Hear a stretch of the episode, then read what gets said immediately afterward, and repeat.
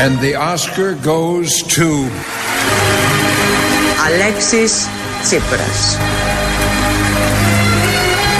Σε αυτό το σημείο επιτρέψτε μου να ευχαριστήσω τον πρόεδρο των Ανεξαρτήτων Ελλήνων. Θέλω να ευχαριστήσω θερμά την καγκελάριο. Ένα ακόμη Ελληνόπουλο πήρε τη διεθνή διάκριση, μόλις τον ακούσαμε, και είμαστε πολύ χαρούμενοι και υπερήφανοι, όπως είναι όλοι. Είναι ο Αλέξης Τσίπρας, πήρε το Όσκαρ, δεν ξέρω ποιο, σε πολλά θα μπορούσε να κολλήσει. Τον εφέ σίγουρα, του μοντάζ επίσης ε, άνετα. Ε, υποκριτικό α, β, γ, δ, ε, ότι υπάρχει σε υποκρισία θα μπορούσε να το λάβει ε, και άλλα πολλά. Πρωτότυπο σενάριο επίσης, και αυτό θα μπορούσε να το λάβει. Σκηνοθεσία και σκηνοθεσία. Γενικότερα είναι άξιος, ένα άξιο Ελληνόπουλο. Ακούσαμε εδώ απόσπασμα από την τελετή. Κάπως έτσι βγήκε πολύ μπροστά και είμαστε περήφανοι, γιατί και από το πρωί που ακούμε τις ειδήσεις τι έγινε στα Όσκαρ τη βραδιά που ξημέρωσε, ξεκινάνε τα ελληνικά μέσα ενημέρωσης με το τι έκανε ο Λάνθιμος. Όχι με το τι έγινε στη βραδιά, που έχει ένα ενδιαφέρον γενικότερα, πώς πήγαν οι ταινίες, ποιες ταινίες, τι σηματοδοτεί πολιτικά όλο αυτό. Τι έκανε ο Έλληνας. Πρώτα ο Έλληνας και μετά όλα τα υπόλοιπα. Το βραβείο μουσικής επένδυσης, έτσι δεν λέγεται η μουσική σκέτο, το πήρε το εξής ηχητικό.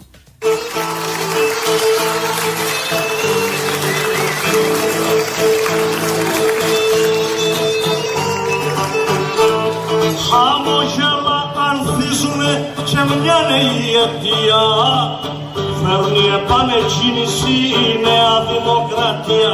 Έλα Χριστέ και Παναγία. Κι όταν θα γίνουν εκλογές η λύση είναι μια δά. Να λώνει όλη η Ελλάδα μπλε με αυτοδυναμία. Έλα Χριστέ και Παναγία.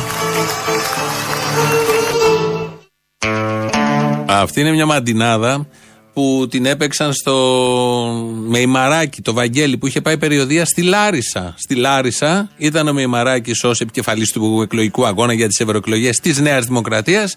Και εκεί δεν έπαιξαν κάτι σαρακατσάνικο ή κάτι άλλο, έπαιξαν μαντινάδα. Τώρα πώς βρέθηκε η μαντινάδα στη Λάρισα, έχουμε και μια άλλη μαντινάδα στην πορεία, πάλι προς τον Μεϊμαράκη, αποκλειστικά για το πρόσωπό του. Δεν ε, λύσαμε την απορία πώς κόλλησε η Κρήτη με τη Λάρισα, αλλά μάλλον διπλώθηκε ο χάρτης, όπως έκανε ο Κυριάκος σε κάποιες στιγμές ανεμελιάς. Δίπλωνε το χάρτη να δει αν κολλάει η Κρήτη με τη Μακεδονία. Τελικά κόλλησε η Κρήτη με τη Λάρισα. Πάνος Καμένος βγήκε, ξαναχτύπησε σήμερα το πρωί. Αυτό που ευχαρίστησε ο Αλέξης Τσίπρας, και χωρίς τον Πάνο Καμένο δεν θα είχαμε πρωθυπουργό τον Αλέξη Τσίπρα. Ο Πάνος Καμένος έθεσε ένα δίλημμα, challenge προς τον ελληνικό λαό. Εγώ έχω ευθύνη εθνική, κύριε Παπαδάκη. Επέλεξα λοιπόν τον δρόμο της ευθύνης. Μπράβο! Και να σου πω και κάτι. Δεν είμαι στην πολιτική με μικροπολιτικά κριτήρια. Αν οι πολίτες θέλουν μια τέτοια υπεύθυνη στάση, θα με ξαναστείλουν στη Βουλή. Αν δεν το θέλουν, πάω σπίτι μου.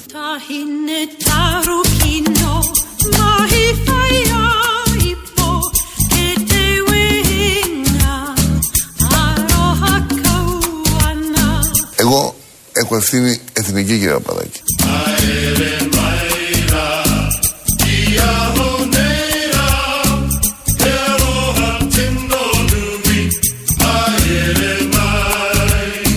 Αν οι πολίτες θέλουν μια τέτοια υπεύθυνη στάση, θα με ξαναστείλουν στη Βουλή.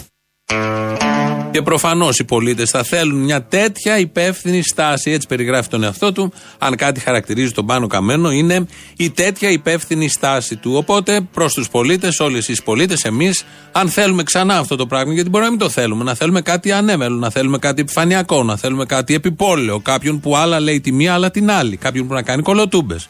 Μπορεί ένας λαός να θέλει και όλα αυτά. Αν θέλουμε όμως κάτι ποιοτικό, το αντίθετο όλων αυτών, δεν έχουμε παρά να ψηφίσουμε και να επιλέξουμε τον Πάνο Καμένο. Αλλιώς πάμε στην απέναντι πλευρά, που είναι επίσης υπεύθυνος, που είναι επίσης σοβαρός και είναι και ένας από εμάς, όπως θα ακούσετε τώρα. Έχω κι εγώ, όπως όλοι σας, ζήσει από κοντά τη δοκιμασία δικών μου ανθρώπων, οι οποίοι νοσηλεύτηκαν, και θέλω να το τονίσω αυτό, στο δημόσιο σύστημα υγείας. Μπράβο!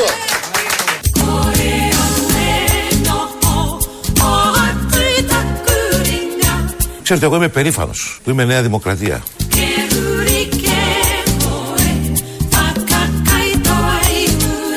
Έχω κι εγώ παιδιά. Όταν τα παιδιά μου αρρώστεναν, εμπιστευόμουνα τα δημόσια νοσοκομεία. Μπράβο! Ποιος δεν θυμάται τον Κυριάκο Μητσοτάκη στις ουρές του Πέδων και του Αγλαία Κυριακού και του Αγία Σοφία, εκείνα τα βράδια τα ατέλειωτα που πηγαίνει στις δώδεκα και φεύγει στις έξι το πρωί και δεν έχεις κάνει και δουλειά. Όχι λόγω ότι οι γιατροί δεν μπορούν, ίσα ίσα μια χαρά μπορούν, απλά δεν υπάρχουν πολλοί γιατροί, δεν υπάρχουν υποδομές, είναι πολύς ο κόσμος. Ήτανε με αγκαλιά τα μωρά, τα παιδιά, ο Κυριάκος και πάντα το δημόσιο σύστημα υγείας εμπιστευόταν. Το λέει σαν κάτι πάρα πολύ σημαντικό για αυτόν. Σαν αυτό που είχε πει ο Τζανακόπουλος, έχω ζήσει δύο χρόνια στο Εγάλαιο. Ε, κάπως έτσι το λέει και ο Κυριάκος Μητσοτάκης. Είναι ένας από εμάς, είναι σαν όλους μας και εμπιστεύεται, όταν είχε παιδιά, όχι τώρα που μεγάλωσαν τα παιδιά, το δημόσιο σύστημα υγείας, χωρίς να δώσει λεπτομέρειες, γιατί αυτό θα είχε μια αξία. Ε, όλα αυτά αναφέρθηκαν στην παρουσίαση του προγράμματος υγείας της Νέας Δημοκρατίας, το έκανε προχτές. Εκεί μίλησε όχι μόνο για τα νοσοκομεία και πόσο ο ίδιος είναι με όλους εμάς τους απλούς ανθρώπους, αλλά μίλησε και για τους γενικούς στόχους του προγράμματος. Μπορώ λοιπόν να σας βεβαιώσω από πρώτο χέρι ότι το πρόγραμμα υγείας της Νέας Δημοκρατίας υπηρετεί πλήρως τον τίτλο του. Παρέχει φάρμακα κατάθλιψης σε όλους τους Έλληνες.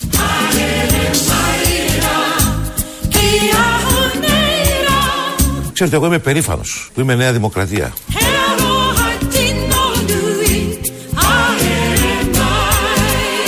Παρέχει φάρμακα κατάθλιψης σε όλους τους Έλληνες. Αυτό είναι ολοκληρωμένο πρόγραμμα υγείας για όλους τους Έλληνες και γι' αυτό είναι και περήφανος ο Γιακουμάτος που πετάγεται στα ενδιάμεσα και λέει τα δικά του, δηλώνει την υπερηφάνεια του δηλαδή. Αυτό το πρόγραμμα είναι πολύ καλό γιατί θα υπάρχουν φάρμακα κατάθλιψης για όλους τους Έλληνες. Αυτό προϋποθέτει ότι όλοι οι Έλληνες θα έχουν κατάθλιψη.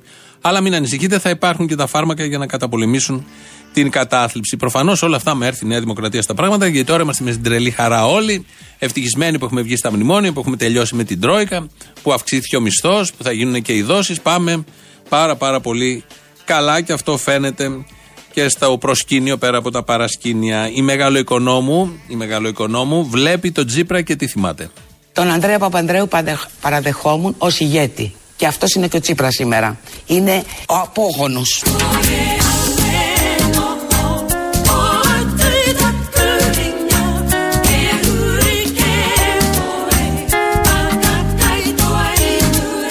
Είναι ο απόγονος.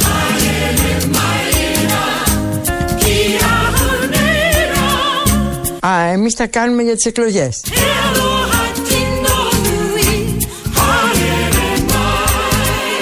Α, εμείς τα κάνουμε για τις εκλογές. Αυτή είναι η Φωτίου, η Θεανώ Φωτίου, που λέει ότι όλα αυτά που κάνουν τα κάνουν για τις εκλογές. Σε μια κρίση ειλικρίνειας. Ο απόγονος λοιπόν θα μπορούσε να είναι τίτλος ταινίας, οσκαρικής ταινίας, που θα πάει και μπροστά. Να παίζει όμως και Μεγαλοοικονόμου, γιατί αν παίζει Μεγαλοοικονόμου σε ταινία, έστω και σε τρίτο ρόλο, δεν υπάρχει περίπτωση να μην την βρούνε τα μέλη της Ακαδημίας του Χόλιγουντ και να μην προταθεί απευθείας ποιος Λάνθιμος, ποιος Χατζηδάκης παλιά που το είχε πάρει. Θα πάει κατευθείαν στα Όσκαρ και σίγουρα θα βραβευτεί. Τέτοια τιμή δεν πρέπει να τη χάσουμε, γιατί έχουμε ανάγκη να είμαστε υπερήφανοι, είτε με το Λάνθιμο, είτε με οτιδήποτε άλλο, με τον Τσιτσιπά. Γενικώς ο Έλληνας ζει για να νιώθει υπερήφανος. Όχι με τα δικά του, με των αλλωνών, που είναι και ακριβοπληρωμένες δουλειές και άσχετες με τον Έλληνα, αλλά δεν έχει σημασία, αυτά μας κάνουν πολύ υπερήφανους. Και η Μεγαλοοικονόμου είναι μέσα σε αυτά που μας κάνει υπερήφανους. Η κυρία Φωτίου είπε ότι όλα αυτά τα κάνουν για τις εκλογές και η κυρία Φωτίου δεν είπε μόνο αυτό. Διατύπωσε και ένα πνευματικό, κουλτουριάρικο, στον φώδες μεγαλειώδες απόφθεγμα. Δεν φοβάμαι την πασοκοποίηση του ΣΥΡΙΖΑ, γιατί αυτό που συνέβη μες στην κοινωνία ήταν η ΣΥΡΙΖΑκοποίηση του ΠΑΣΟΚ.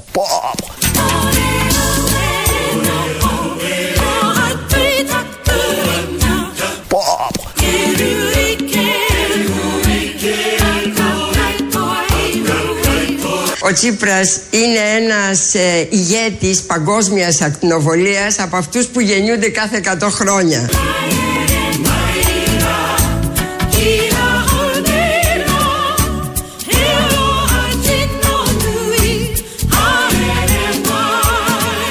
Α, εμείς τα κάνουμε για τις εκλογές. Ωραίο, σωστό και έτσι πρέπει. Όλοι για τις εκλογές τα κάνουν. Η κυρία Μεγαλοοικονόμου, όχι, η κυρία Φωτίου, η κυρία Φωτίου, μπερδέψαμε τα μεγέθη, είναι λογικό. Έχουν κάποιες ομοιότητες. Είναι και οι δύο αριστερές. Καταρχήν, να ξεκινήσουμε από αυτό. Είναι και οι δύο αριστερές, είναι στην αριστερά, βουλευτίνες. Οπότε αυτό από μόνο του ε, μας κάνει εμάς να μπερδεύουμε που τα βλέπουμε λίγο επιφανειακά τα πράγματα. Επειδή έχουμε μπει σε κατηγορία πνευματικότητας και επειδή η Φωτίου είπε αυτό το βαθιστόχαστο για τη συριζικοποίηση του Πασόκ και την πασοκοποίηση του ΣΥΡΙΖΑ, και επειδή από την αρχή ακούμε τον Κυριάκο, τον Καμένο, τη Μαντινάδα, τα Όσκαρ, έχει έρθει η ώρα να σταθούμε σε ένα άλλο θέμα που μας κάνει πολύ περήφανους. Μας είχε κάνει και πριν δύο χρόνια ο Ντάνος υπερήφανους, ο Ντάνος από το Survivor, με τις σκληρές μάχες που έδινε, με το σταυρό που έκανε πριν δώσει τη μάχη. Είχε νικήσει και στο Survivor, είχε διχαστεί τότε η Ελλάδα. Μεγάλο μέρος τον είχε υποστηρίξει. Όλα τα φώτα ήταν στη Σκιάθο. Μετά, όταν είχε έρθει, ασχολιόμασταν συνέχεια με τον Ντάνο. Και πολύ λογικό, γιατί αν δεν ασχοληθείς με τον Ντάνο, με τι θα ασχοληθείς. Ο Ντάνος λοιπόν έβγαλε βιβλίο. Μου διαφεύγει ο τίτλος του. Ξέρουμε τα πάντα για τον Ντάνο, αλλά δεν ξέρω τον τίτλο του βιβλίου. Σημειώστε το ως ελλιπές ρεπορτάζ, όπως λέμε. Έβγαλε βιβλίο και όχι μόνο έβγαλε, ε, βγαίνει και στα παράθυρα για να τοποθετηθεί επί του βιβλίου, το οποίο είναι ένα πάρα, πάρα πολύ καλό βιβλίο. Η Αυγή Σαββίδου είναι μια πολυτάλαντη γυναίκα. Με βοήθησε πάρα πολύ για το βιβλίο και να της πω κάποια πράγματα για μένα, έτσι ώστε να τα βάλουμε στο χαρτί και να τα κάνουμε σήμερα αυτό το, το πολύ όμορφο πράγμα εδώ. Δεν περίμενα να είναι τόσο καλό. Ε, είναι ένας εκδοτικός οίκος που μόνο τιμή για μένα ε, είναι το να συνεργαστώ μαζί, τη, μαζί του και να, και να κάνω το πρώτο μου βήμα γράφοντας. Είναι ένα πολύ καλό βιβλίο, όπως λέει και ο ίδιος. Κάτι παραπάνω θα ξέρει, το έχει γράψει, το έχει πει, το έχει γράψει, δεν έχει σημασία. Θέλω να πω ότι ο πνευματικός κόσμος επιτέλους μιλάει σιγά σιγά. Δεν είναι μόνο ο Σαββόπουλος που βγαίνει και μιλάει, είναι και ο Ντάνος που τόλμησε και νομίζω είναι ο δεύτερος που βγάζει σκιάθος ε, συγγραφέα. Ο πρώτος λεγόταν, νομίζω, Παπαδιαμάντης. Ο αμέσως επόμενος είναι ο Ντάνος και μάλιστα ο εκδοτικός οίκος, δεν ξέρουμε ποιος είναι, δεν έχει σημασία. Ε, το έβγαλε και σε δύο εκδοχές. Υπάρχει και σκληρόδετη έκδοση για να μπαίνει στη βιβλιοθήκη και υπάρχει και άλλη απλή για την παραλία. Καταλα... Καταλαβαίνω και κατανοώ ότι για πολλούς ανθρώπους που έχω δει και στα μηνύματα ή ίσως θέλουν να το προμηθευτούν και δεν βρίσκονται στην Αθήνα ε, είναι δύσκολο, αλλά η εκδοτική Αθηνών έχει ένα μηχανισμό καταπληκτικό που είτε τηλεφωνικά είτε μέσα από ε, ηλεκτρονική παραγγελία θα μπορέσετε όσοι θέλετε να το προμηθευτείτε στην πόρτα σας και άμεσα. Υπογεγραμμένο. Υπογεγραμμένο. Ναι, μιλάμε πάντα για την ε, έκδοση τη, τη συλλεκτική, την ε, αριθμημένη, αυτή η οποία θα είναι περιορισμένων αντιτύπων και θα είναι πάντα σκληρόδετη. Ε, όλα αυτά είναι πραγματικά που ακούμε. Είναι ο Ντάνος, η φωνή του Ντάνου που τόσο έχουμε αγαπήσει μετά το Survivor. Παίζει και στο τατουάζ, το ξέρετε όλοι. Όπου εμφανίζει τον Ντάνο, τα νούμερα είναι πάνω από τριάντα με σαράντα τοις εκατό. Τώρα εδώ ακούσαμε και για σκληρόδετη συλλεκτική έκδοση που θα την υπογράφει. Θα έρχεται στο σπίτι σας, όσοι όλοι εσείς που δεν μπορείτε να πάτε να το πάρετε. Και ενώ μιλάει λοιπόν για το βιβλίο, λέει και το εξής βαθιστόχαστο. Διάβασα κάποια άσχημα πράγματα για το βιβλίο που δεν μπορώ να καταλάβω γιατί το κάνουν αυτό. Κοιτάξτε να δείτε. Οι άσχημες κριτικές είναι το αντίθετο από τις καλές κριτικές. Αυτό ήταν πολύ σημαντικό. Αυτό ας το κρατήσουμε γιατί δεν λέγονται τέτοια πια. Οι άσχημες κριτικές είναι το αντίθετο από τις καλές κριτικές. Θα τολμήσω κι εγώ να πω κάτι. Το άσπρο είναι το αντίθετο από το μαύρο.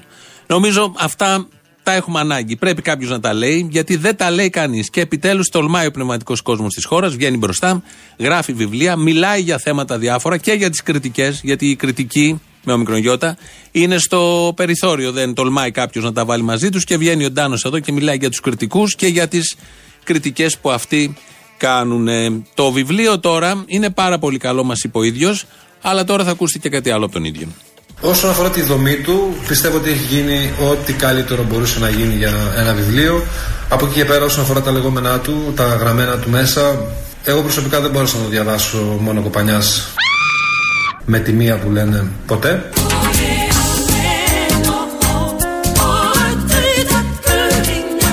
Το πρώτο πράγμα που μου γελάτε να πω είναι πως έκανα πολύ καλή επιλογή εκδοτικού οίκου.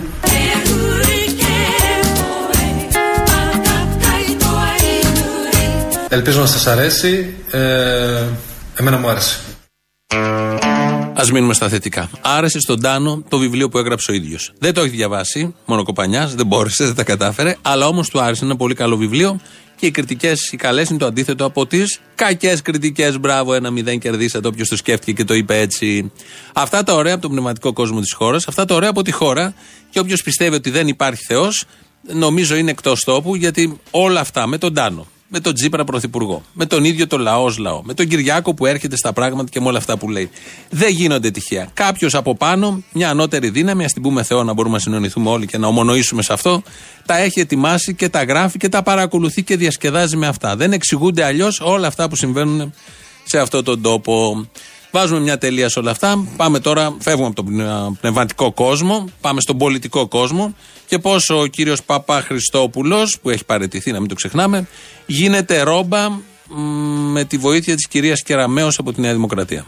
Εσείς όμως, κύριε Παπαχριστόπουλε, πριν από δύο χρόνια δεν λέγατε, και στο Sky, σε εκπομπή μαζί ήμασταν, λέγατε ότι εγώ τιμώ την ιδρυτική διακήρυξη των ΑΝΕΛ, η οποία αναφέρεται συγκεκριμένα στα ζητήματα αυτά της ονομασίας. Εσείς δεν τα λέγατε αυτά. Πολύ φοβάμαι, κυρία Κεραμέως, ότι δεν θυμόσαστε καλά. Σέβομαι την ιδρυτική διακήρυξη του κόμματός μου. Και όμως το είδα σήμερα, επειδή ξέρω ότι θα βγαίνουμε στην εκπομπή, το είδα σήμερα. Ακούστε με λίγο. Όταν στην ιδρυτική διακήρυξη ενός κόμματος, σε ουδέτερο και ανύποπτο χρόνο, υπάρχει δέσμευση για το όνομα της Μακεδονίας, δεν μπορεί κανείς να κατηγορήσει τους ανεξάρτητους Έλληνες. Καταρχήν δεν υπάρχει σε καμιά ιδρυτική διακήρυξη. Υπάρχει μόνο σε αποφάσεις τριών συνεδρίων και όχι στην ιδρυτική διακήρυξη. Πάντως εδώ έχω είκοσι Ιανουαρίου δύο χιλιάδες δεκαοκτώ στην εκπομπή του Γιώργου Αυτιά, ναι, ο κ. Παπαχριστόπουλος που λέει «Σέβομαι την ιδρυτική διακήρυξη των ΑΝΕΛ για τη Μακεδονία». Όταν στην ιδρυτική διακήρυξη ενός κόμματος υπάρχει δέσμευση για το όνομα της Μακεδονίας. Καταρχήν δεν υπάρχει σε καμιά ιδρυτική διακήρυξη. Σέβομαι την ιδρυτική διακήρυξη του κόμματός μου. Τόσο ωραία και τόσο απλά. Αυτοί ξεκινάνε από το σπίτι τους να πάνε στα κανάλια και προφανώς θα λένε στους δικούς τους, τους γνωστούς ή όποιον έχουν, πάω να γίνω ρόμπα σήμερα. Σήμερα θα γίνω ρόμπα είκοσι τοις εκατό. Σήμερα θα ξεφτυλιστώ πενήντα τοις εκατό. Αναφέρομαι στους Συριζέους και όλους αυτούς που υπερασπίζονται, Συριζέους και λοιπούς συγγενείς, κολλητούς και παρατρεχάμενους, παρτάλια διάφορα από την ευρύτερη κεντροαριστερά προοδευτική συμμαχία και όποιο άλλο όνομα θέλετε, οι οποίοι όταν βγαίνουν στα παράθυρα κάνουν αυτό ακριβώς. Καταρχήν ξεφτυλίζονται. Βεβαίως μετά δίνουν διαπιστευτήρια στο κόμμα που θέλουν να πάνε, όχι στο κόμμα που βρίσκονται, και από εκεί και πέρα περνάνε και αυτοί πολύ ωραία και κυρίως εμείς περνάμε καλύτερα. Εδώ είναι Ελληνοφρένεια, όπως έχετε καταλάβει, δύο έντεκα διακόσια οκτώ διακόσια, το τηλέφωνο επικοινωνίας. Σας περιμένει πολύ μεγάλη χαρά. Πάρτε, πείτε τα δικά σας, ό,τι άλλο θέλετε, και από που αν θέλετε να διαβάσετε το βιβλίο του Ντάνου, νομίζω το τίτλος είναι Ντάνος. Μου στέλνει εδώ ένας. Σκέτο το όνομά του Ντάνου και εγώ Ντάνος θα το βάζω, πώς αλλιώς. Ντάνος, τα λέει όλα, έτσι τον ξέρουμε, έτσι τον μάθαμε, έτσι τον αγαπήσαμε. Τώρα και σαν άνθρωπο της τέχνης και των γραμμάτων. Πείτε στον Αποστόλη αυτά που θέλετε για τον Ντάνο και τα υπόλοιπα. Έχουμε και η ηλεκτρονική διεύθυνση, η οποία είναι studio παπάκι ελ εφ εμ τελεία τζι άρ. Έχουμε και το επίσημο site που είναι ελληνοφρένια τελεία net τελεία τζι άρ. Εκεί ακούτε την εκπομπή και αμέσως μετά την ακούτε ηχογραφημένη σε κονσέρβα. Στο YouTube είναι το Ελληνοφρένια Official. Πολύ Ελληνοφρένια έχει πέσει. Στο Twitter επίσης, στο Facebook το ίδιο. Ο Νίκος Απρανίτης ρυθμίζει τον ε, ήχο. Και με λίγο καμένο θα πάμε στις πρώτες διαφημίσεις. Πιο καμένο. Σήμερα το πρωί βγήκε στον Γιώργο Παπαδάκη. Μιλούσε για το φίλο του τον Νίκο Κοτζιά, τον σύντροφο, μέχρι πριν λίγο καιρό. Και τους δύο, για το στυλοβάτη επίσης τον Κοτζιά, γιατί οι δύο στυλοβάτες, Καμένος και Κοτζιάς, συνέβαλαν στο να βγούμε στα ξέφωτα και να διοικηθεί η χώρα με αυτούς και με τον Αλέξη Τσίπρα επί τέσσερα χρόνια. Πώς χαρακτηρίζει λοιπόν όλα αυτά που ο Κοτζιάς λέει? Τα ες εμ ες αυτά από εσάς προς τον κύριο Κοτζιά. Τι λένε τα ες εμ ες, διαβάστε. Το θα σε τελειώσω κάπως. Το τέλειωσα. Θα σε τελειώσω. Είναι λίγο απειλή. Χρονικά δεν το τέλειωσα, κύριε Κοραή. Χριστίνα, δεν τον τέλειωσα. Είναι άλλο το σημαντικό. Χριστίνα μου, τον τέλειωσα από υπουργό. Είναι άλλο το σημαντικό. Για να σας πω κάτι. Τον τέλειωσα διότι και ο κύριος πρωθυπουργός κατάλαβε με τα στοιχεία που του δώσα ότι εδώ υπάρχει κάτι από πίσω.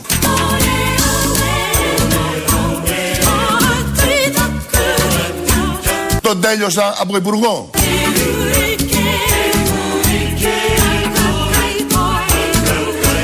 Δεν πρόκειται για απειλές, ούτε για τις σφαίρες και τις μαλακίες που λέει, συγγνώμη, τις βλακίες που λέει ο κ. Κοτζιάς.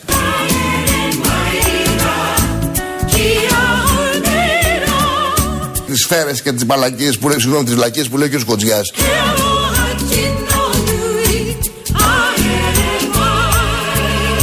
Τις σφαίρες και τις μαλακίες που λέει ο κ. Κοτζιάς.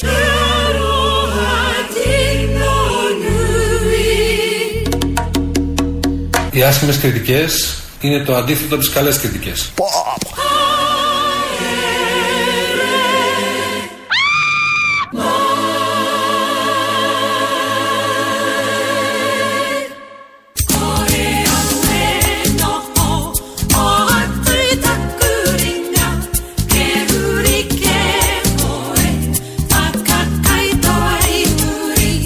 Μπορώ λοιπόν να σας βεβαιώσω από πρώτο χέρι ότι το πρόγραμμα υγείας της Νέας Δημοκρατίας υπηρετεί πλήρως τον τίτλο του. Παρέχει φάρμακα κατάθλιψης σε όλους τους Έλληνες. Θα χρειαστούν από ό,τι φαίνεται. Όχι ότι οι προηγούμενοι δεν βοήθησαν σε αυτή την κατάσταση της κατάθλιψης, αλλά ερχόμενος ο Κυριάκος έχει φροντίσει για το μετά, τα φάρμακα δηλαδή. Βλέπω στο chat του YouTube από κάτω γίνεται συζήτηση και για τις ταινίες του Χόλιγουντ, τι έκανε ο Λάνθιμος, και για την ταινία της χρονιάς, την καλύτερη ταινία που είναι το πράσινο βιβλίο. Επειδή το έχω δει, είναι μια πολύ ωραία ταινία. Δείτε την, ωραίος, κλασικός, καλός αμερικάνικος κινηματογράφος με κοινωνικά θέματα, ωραία παίξηματα, πολύ ωραία ατμόσφαιρα. Τα πάνε πολύ καλά σε αυτά οι Αμερικανοί όταν θέλουν. Και το θέμα είναι πολύ ιδιαίτερο. Δεν σας λέω τίποτα άλλο για να πάνε να τα δείτε. Αξίζει, θα περάσετε μια μισή, πόσο κρατάει, δύο ώρες. Πάρα πολύ ωραία. Το Λάνθιμο δεν τον έχω δει ακόμα, δεν έχουμε προλάβει. Το Ρώμα το έχω δει, ωραίος, πρόμαυρο. Ε, ατμοσφαιρικό.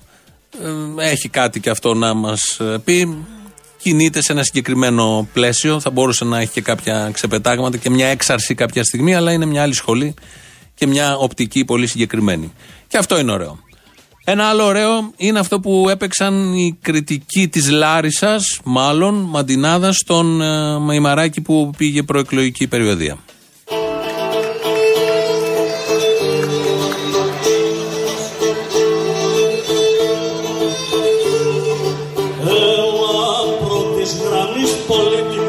Με ύφος κι άλλα ακόμα άφησε στίγμα δυνατός ως αρχηγός στο κόμμα.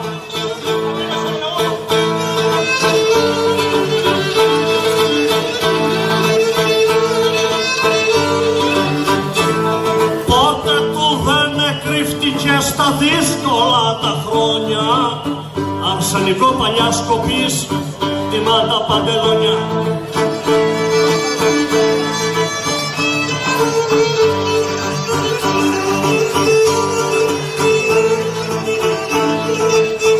Καλωσορίζει η Λάρισα το πιο γνωστό Βαγγέλη, πολιτικό που ζει αρχές που και μπορεί και θέλει.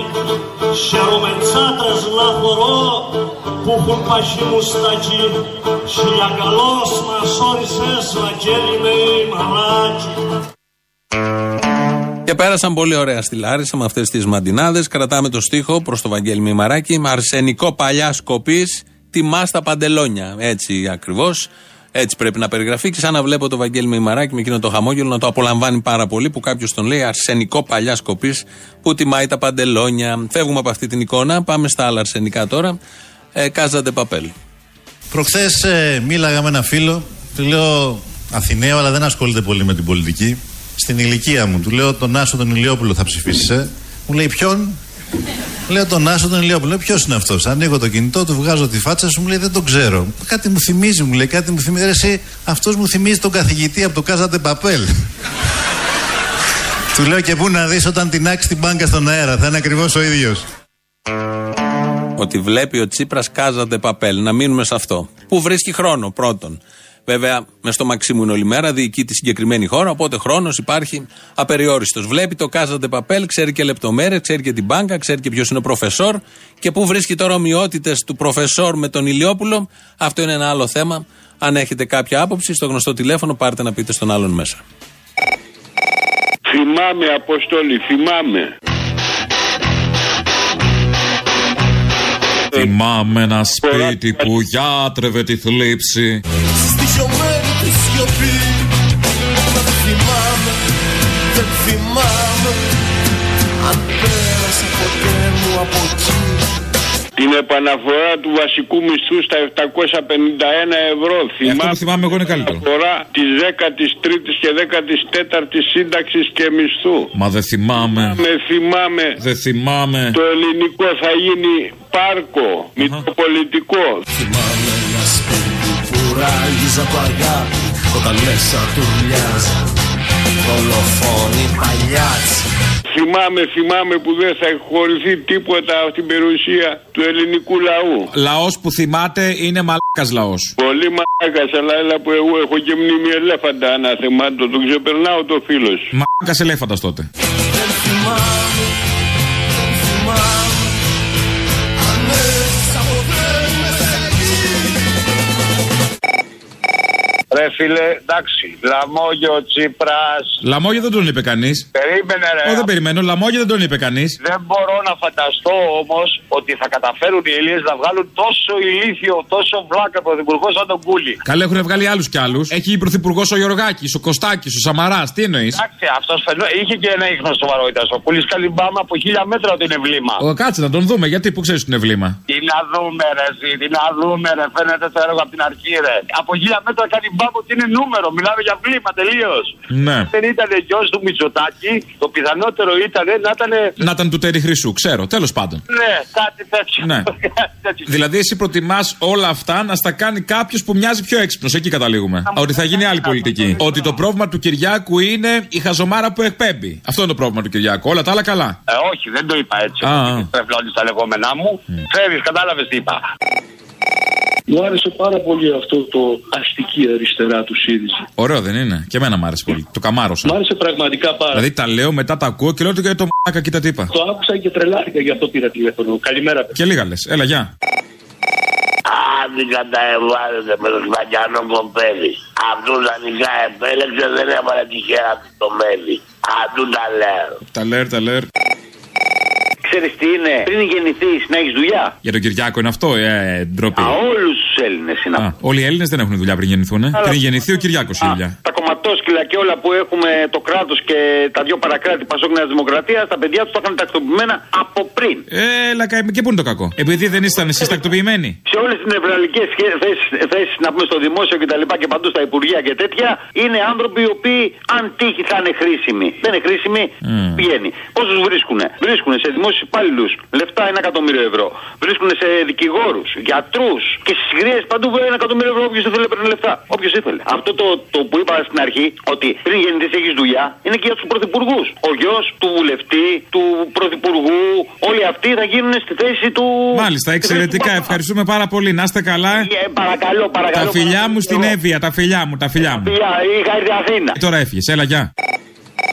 Τόσο βλέπω το μαλάκας που είπε και η δασκαλίτσα προηγουμένως να πούμε ο Πολάκη. Τον έχεις ακούσει, ρε φιλόλο, εγώ, εγώ, εγώ, εγώ. Κάτσε ρε μαλάκα. Το τι είσαι εσύ, το ξέρουν οι άλλοι. Δεν χρειάζεται να μας το υπενθυμίζεις συνέχεια. Και πολύ σωστά λέει να πούμε ότι έχει καλό μνημονικό. Θυμάται την πέτρα, τα αρχαία μου τα θυμάται. Πάντως είναι κλασική πασοκική λογική του Τσίπρα. Πετάει στα σκυλιά ένα εύκολο θύμα. Ναι. Θα του την πέσουν προβλεπόμενα όλοι. Μπο, έχουμε ασχολιόμαστε όλοι με τον Πολάκη. Ναι, ναι, για να φανεί η διαφορά και το κοντράστ του πόσο σοβαρός και ηθικός είναι ο Τσίπρας. Και όλοι οι υπόλοιποι. Ε. Πασοκική λογική βέβαια δεκαετίας του ενενήντα, τα ξέρουμε αυτά.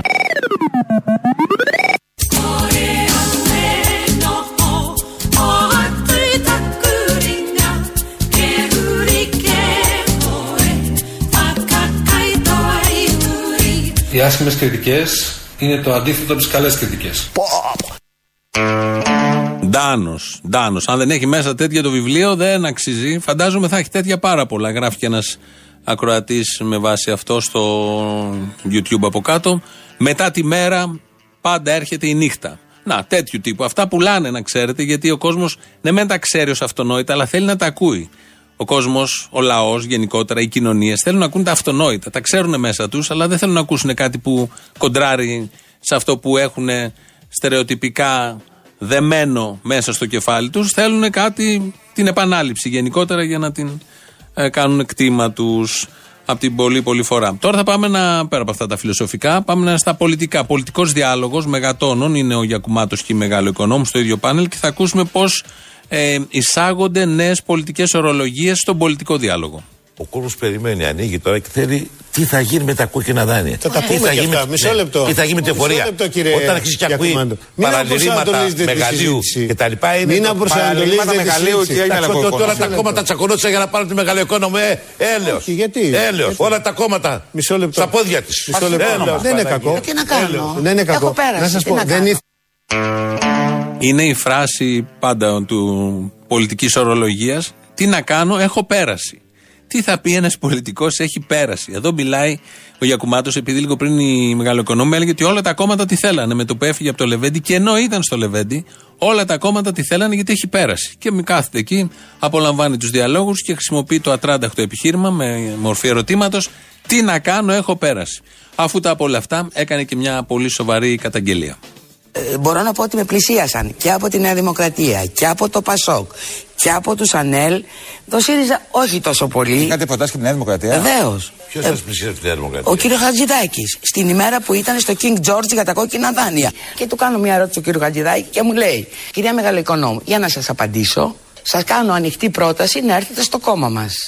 Είσαστε ανεξάρτητοι? Όχι, ήμουν ακόμη στην Ένωση Κεντρών. Α, μάλιστα. Λοιπόν, και λέω. Ήταν φιλοφρόνηση? Όχι, όχι, όχι, δεν ήταν φιλοφρόνηση. Μάλιστα ο κύριος Αγορίτης βγήκε, βγήκε στον πρόεδρο του, το δικό μας τον Λεβέντη, και του λέει: πρόσεχε, γιατί παρελοχρούν πάρα πολύ σοβαρά τη βουλευτήνα σου. Εκείνος το νόμιζε ότι με παρελοχρούν σεξουαλικά.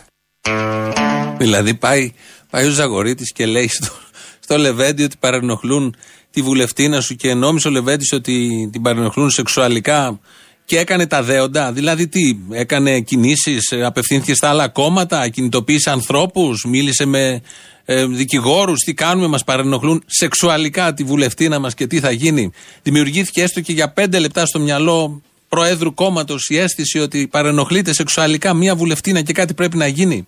Αυτά λέγονται στο δημόσιο διάλογο, γι' αυτό σας είπα πριν. Όσοι νομίζετε και πιστεύετε ότι δεν υπάρχει Θεός, κάντε τεράστιο λάθος, γιατί όλα αυτά άνθρωποι δεν μπορούν να τα πούνε. Θεϊκά σημάδια είναι, θεϊκά δημιουργήματα, και κάθονται από πάνω και μας βλέπουν και γελάνε. Δούλευα σαράντα χρόνια στη νύχτα στα μπουζούκια. Έχω γνωρίσει όλους τους καλλιτέχνες, εξήντα, εβδομήντα και όλους. Όλους, όλους, όλους, όλους. Δούλευα σε καλά μαγαζιά. Νεράιδα, Φαντασία, Στορκ. Μπας περιπτώσει να μην στα απολογώ. Συμπέρασμά μου. Αυτοί οι καλλιτέχνες, αν κάτσεις σε μια γωνία και αφού γραστείς πώς κουβεντιάζουν, τι λένε κτλ. Εσύ είσαι ε, φάντομ μπροστά τους. Δεν θέλω να πρόσεχε, ξέρω τι μου γίνεται, ούτε να σε κολακεύσω. Αυτοί οι καλλιτέχνες, τα θαύματα είναι κούφιοι εντελώς όλοι. Και να σου πω και ένα άλλο, να το, να το μελετήσεις. Ένας που έγινε μεγάλος και διάσημος καλλιτέχνης, ξέρεις από που, ε, μουσικός και τα λοιπά, από πού έγινε? Από πού? Από την εκμετάλλευση της Χούντας, που ο κόσμος ταλαιπωριότανε, αγκομαχούσε και μας έβγαζε παραμύθι με τα Αντάρτικα. Και όταν χρειάστηκε πήγε με τη Νέα Δημοκρατία. Αυτός ο διανοούμενος μουσικός έχει το υπόψη σου, βάντισε πάνω ε, στην αγανάκτηση του κόσμου με τη Χούντα. Κατάλαβες ποιος σου λέω? Ε, κάτι κατάλαβα. Έλα ρε άντρα μου, γλυκέ, σε γλυκό παιδί. Ε, μα, τραγανό. Και σου είπα και ένα άλλο και τελευταίο. Τι? Να μην σου κακόφανει, πάλι δεν σε παίρνω. Τα σκουπίδια παίρνει και ο Μητσοτάκης δημοσιογράφος. Δεν πας και εσύ ρε παιδί μου στο ΣΥΡΙΖΑ, ρε παιδάκι μου. Τώρα που κάνουμε κέντρο αριστερά, κέντρο αριστερά. Τι εννοείς, ο τρόπος πάνε τα σκουπίδια στις εκλογές να πάω κι εγώ, ε? Όχι αγάπη μου, στε, ε, λέω, ε, κοίταξε να δεις. Για όνομα του Χριστού, oh. άτομα που δεν, δεν αγαναχτείς να τους βλέπεις στην τηλεόραση, και να ουρλιάζουνε και να πάρουνε καρέκλα πια ή τίποτα. Θέλω να σε πληροφορήσω. Είμαι εβδομήντα χρονών και τα τετρακόσια γνώρισα την κοινωνία. Σερβίρισα από τον πιο πλούσιο μέχρι τον πιο φτωχό. Ο πιο παλιάνθρωπος πλούσιος ήταν ο νεόπλουτος. Σ' αγαπώ πολύ. Γεια. Yeah. Είναι καλύτεροι δημοσιογράφοι που θα μπουν στη Βουλή ή. Οι δημοσιογράφοι, οι δημοσιογράφοι αυτοί, αυτοί της δεξιάς κυρίως είναι πάντα οι καλύτεροι. Αυτό το λοβέρδο που βάλανε μέσα είναι. Δηλαδή, όχι από τα πανέρια. Είναι το εκπρόσωπος του Ευρωπαϊκού Λαϊκού Κόμματος όμως. Ποιος? Ο κύριος Λοβέρδος. Το δημοσιογράφο, λέω. Ναι, ναι, ναι. ναι. Α, ναι, όντως. Ε, αφού είναι Νέα Δημοκρατία, είναι Ευρωπαϊκό Λαϊκό Κόμμα. Αντιπροσωπεύει τη λαϊκή Ευρώπη. Έχετε ανάγκη το όλη μου σε αρχαία μου, κλειστό στο τηλέφωνο. Ναι, ρε μαλάκα, σου κλειστό τηλέφωνο, άρε μου στα διάλογα πια. Έτσι ποιος είμαι εγώ, ρε μαλάκα μου, μουντρέα, θυμάσαι την πλακίτσα που σκά κάνει, ρε κουτάκι. Ναι, ναι, ψαρώσαμε. Έλα, φίλε, ο Αποστόλης είσαι. Ναι.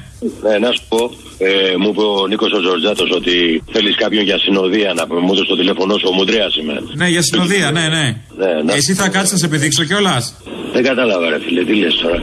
Ότι θα σε επιδείξω, καλά, δεν σε ενημέρωσε. Τι συνοδεία σου είπε ότι θέλω? Εγώ συνοδεύω επιχειρηματίες, πολλά χρόνια είμαι μες στη νύχτα μαγουστάρης.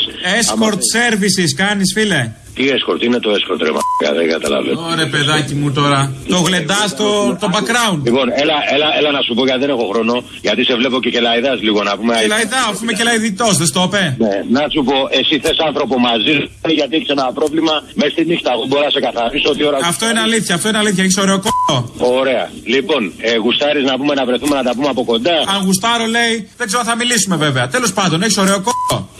Να σου πω, τι έχεις, τι αν έχω? Κόλλο, ωραίο. Ρε μαλάκα, κοίταξε να δεις τώρα. Εμένα μου είπε για συνοδεία ότι γουστάρεις να πούμε να κυκλοφορήσεις το βράδυ γιατί έχεις ένα πρόβλημα. Εγώ μου μουντρέ. Έχω ένα πρόβλημα. Α, Έχω ένα πρόβλημα λοιπόν, να κυκλοφορώ άκου, μόνος μου. Ακού, ακούς, θυμιατό, ακού, θυμιατό. Ναι, ακού, ακού, αηδονάκι. Ακού, αηδονάκι. Ακού, θυμιατό. Θα σε λεπιδιάσω. Είσαι, είσαι θυμιατό. Ναι, ναι. Είσαι θυμιατό. Με κατάλαβες, ρε μαλάκα, ποιος είναι. Όχι, νομίζω δεν σε καταλάβω. Άρε μ***νάκι, με κατάλαβες, μπράβο, μπράβο, είσαι και ο πρώτος, έλα, γεια, γεια.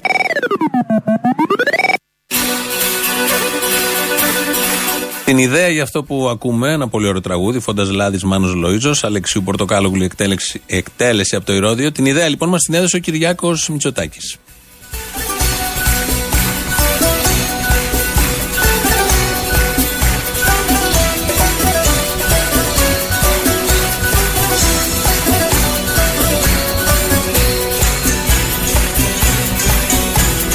Παραδιαλίτες μας πήριξαν κάτι, μας είπαν ελάτε, μας κλείσαν το μάτι.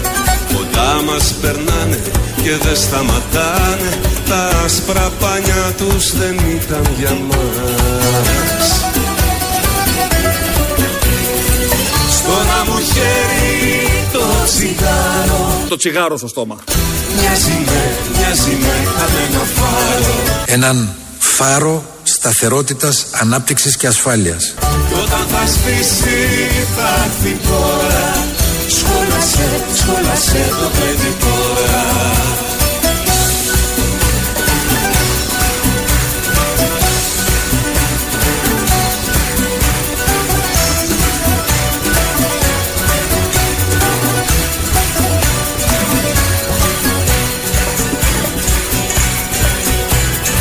Καράβια πέρασαν, χαθήκαν στα βάθη, γιατί μας γελάσαν, κανείς δεν τα μάθει. Ανάποδη μέρα τα τράβηξε πέρα, σ' αυτό το λιμάνι δεν φεύγει κανείς. Στο να μου χέρι το τσιγάρο, το τσιγάρο στο στόμα, μοιάζει με, μοιάζει με χαμένο φάρο, φάρος σταθερότητας. Κι όταν θα σβήσει θα έρθει τώρα, σχόλασε, σχόλασε το βλέπει τώρα. Κάπου εδώ και κάπως έτσι, αφορμή βέβαια από αυτό που είπε ο Κυριάκος για το τσιγάρο στην παρουσίαση του προγράμματος της υγείας της Νέας Δημοκρατίας, κάπως έτσι μας ήρθε η ιδέα για να ακούσουμε αυτό το πολύ ωραίο τραγούδι έτσι κι αλλιώς. Μια τζουρίτσα μικρή μας πάει στο τρίτο μέρος του λαού και ο λαός μας πάει στο μαγκαζίνο. Γεια σας.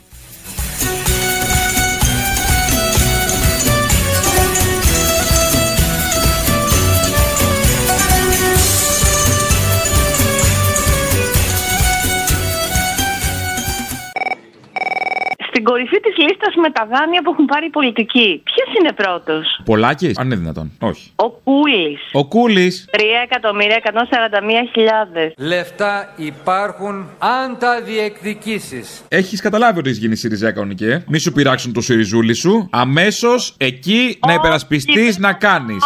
Ο, ο Κυριάκος μωρή έχει και ένα σπίτι του Βολτέρου. Ο Πολάκης τι έχει? Σωστό. Ο Κυριάκος έχει καμιά δεκαριά offshore που πρέπει να συντηρήσει, να πληρώσει λογιστές. ΦΠΑ το ένα τ' άλλο. Ο Πολάκης τι έχει? Με τα δανεικά πήρε το σπίτι του Βολταερού. Τη οψό της γυναίκας του πώς συντηρεί? Ποιος ακολουθεί? Ποιος? Μηταράκης.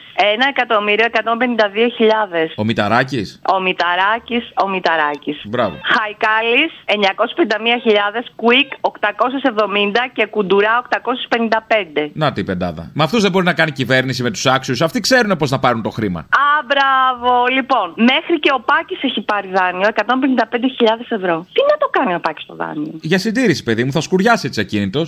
Θα σκουριάσει. Έχει πολλά σέρβις. Να καταλήξω ότι τους κρατάνε από δέκα μεριές. Οι τράπεζες τους δίνουν δάνεια, οι τράπεζες που εμείς ανακεφαλαιοποιήσαμε και που ο ελληνικός λαός έχει πληρώσει με αίμα. Και βγαίνουν και μας κουνάνε το δάχτυλο ότι ζούμε πάνω από τις δυνατότητές μας. Ε, ζούμε πάνω από τις δυνατότητές μας, συγγνώμη. Γι' αυτό φροντίζουν συνεχώς να κατεβάζουν τις δυνατότητές μας. Τι δεν καταλαβαίνεις? Ναι. Γιώργο Παπανδρέου, κομμούνι, θα σε κάνω σαμπούνι. Κύριε Σβισδέκης, αν είναι δυνατόν. Αυτή η εξαιρετική πολιτικοσατυρική παράσταση, καθαρή εξόβιος, εκτός από την Κρήτη θα πάει και σε άλλα νησιά. Μη χαίρεσαι. Όχι στην Πάτμο που είναι μικρό νησί, ας πούμε στη Χίο. Στη Χίο, Element. Υπάρχει περίπτωση στη θερινή σεζόν όμως, Ιούνιο. Ιούνιο ή Σεπτέμβρη. Α, ωραία. Τι ωραία, μωρή, θα έχεις φύγει τότε. Εδώ θα είμαι, καλέ, τον Ιούνιο. Δεν γίνεται να μας δώσει το τηλέφωνο της Σιριζέας, ε. Πες της ο, ο Ταρίφας είναι το τηλέφωνό σου, πες. Να ξεχαραμανιάσεις θες. Όχι, ρε φίλε, να θέλω να γνωρίσω τη γυναίκα. Τελικά μου φαίνεται η πιο ξύπνια ακροάτρια στην εκπομπή σου είναι η Σιριζέα. Αυτό ακριβώς. Θέλω... Αυτό ακριβώς. Θέλω... Αυτό ξαναπέστε. Θέλω... Εγώ λέω και εσύ. Η Σιριζέα, εσύ και η Λουκά, νομίζω. Ρε μάγκα, ρε μάγκα, να σου πω κάτι. Όχι, όχι, δεν θέλω. Αφού συμφωνούμε, τέλος. Έλα, γεια. Έχετε πάρει πρέφα το βιντεάκι που έβγαλε ο Νικολόπουλος? Τι έβγαλε πάλι? Γέροντα την ευχή? Όχι, όχι γέροντα την ευχή. Πολύ ωραίο βιντεάκι για την καινούργια παράταξη, το Νέα Πάτρα που κατεβαίνει ο Δήμαρχος Πάτρας. Α, πώς λέγεται, Νέπα? Ε, λέει καλό στον Ινή, λέει μια με ευτυχία. Είναι καταπληκτικό, σου λέω, δες το. Και φυσικά, όχι, σε πειράσου πω ότι ελπίζω να τον καλέσετε τώρα όπως είχατε καλέσει τον Δήμαρχο Πάτρας. Ναι. Καλέσετε και τον Νικολόπουλο. Εννοείται. Η δουλειά του παπά δεν είναι λειτουργήμα. Του Νίκου του παπά, ναι. Όχι του Νίκου του παπά, ρε, του, του, του παπά, της εκκλησίας. Της εκκλησίας δεν ξέρω, παπαριές, του Νίκου του παπά, εγώ λέω. Ε... Και γενικώς του παπατζή Σιριζέου είναι λειτουργήμα. Καλά, υποτίθεται ότι και του δημοσιογράφου είναι, αλλά στο γάμι. Άσε του δημοσιογράφου τώρα, τώρα λέμε για τους Σιριζέους. Οι παπάδες που λες της εκκλησίας, ξέρεις ότι εγώ πιστεύω. Λοιπόν, τους έκανε ο Τσίπρας να ξεφτυλιστούν στα μάτια του κόσμου, διότι βλέπεις πως κάνουν για το μεροκαματάκι να είναι δημοσιοί υπάλληλοι, να γίνουν τη σύνταξη. Ένα από τα πλεονεκτήματα του Τσίπρα είναι και αυτό. Όχι ένα, άλλο ένα. Άλλο ένα. Άλλο ένα. Βίβα Τσίπρας, εγώ θα πω. Βίβα Τσίπρας. Ε, Πάμε ε, με τον Αλέξη ε, Γερά. Με τον Αλέξη Γερά για αριστερά μνημόνια. Ε, Μαύρο στο φίλο του Χριστοφοράκου, το γιο του Τέρι του Χρυσού. Μαύρο. Όλη Τσίπρα για αριστερά μνημόνια. Στο να μου χέρι το τσιγάρο. Μοιάζει με, μοιάζει με χαμένο φάρο. Κι όταν θα σπίσει θα έρθει τώρα. Σχόλασε, σχόλασε το γλέντι τώρα. Σχόλασε, σχόλασε το γλέντι τώρα. Σχόλασε, σχόλασε το γλέντι τώρα.